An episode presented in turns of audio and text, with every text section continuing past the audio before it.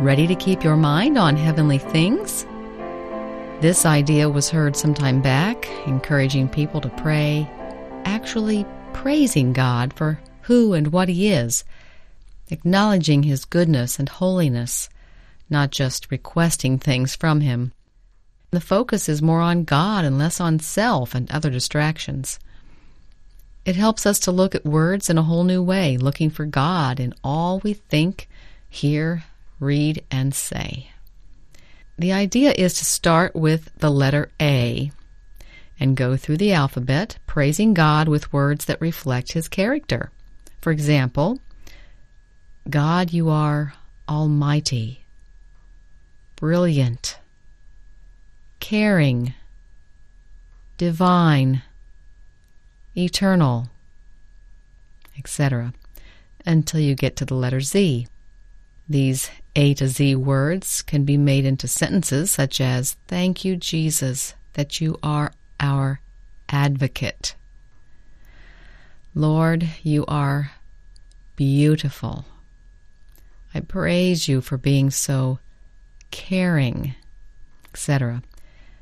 This exercise can change your prayer life. The prayers are more worshipful. As the distractions diminish, you'll be able to draw closer to God. Soon after I first tried this, certain words began to stand out when I was reading from the Bible and also from hymn lyrics. As you may guess, the words that describe God and His character, like faithful and immortal. Even after just knowing about this exercise, you'll likely begin reading with a sharper eye and listening with a keener ear. You can also make a list of the words that can be added to and referred to. This is certainly putting to practice whatsoever things You'll be amazed at how your mind is focused less on self and more on the loveliness of our Lord. On page 131 of Thoughts from the Mount of Blessing, it states, Desire not merely his blessing, but himself.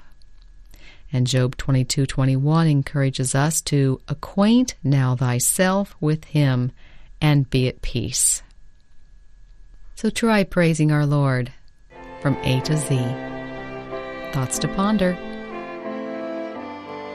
For heavenly inspiration and health information and more thoughts to ponder, visit heavenandhealth.info.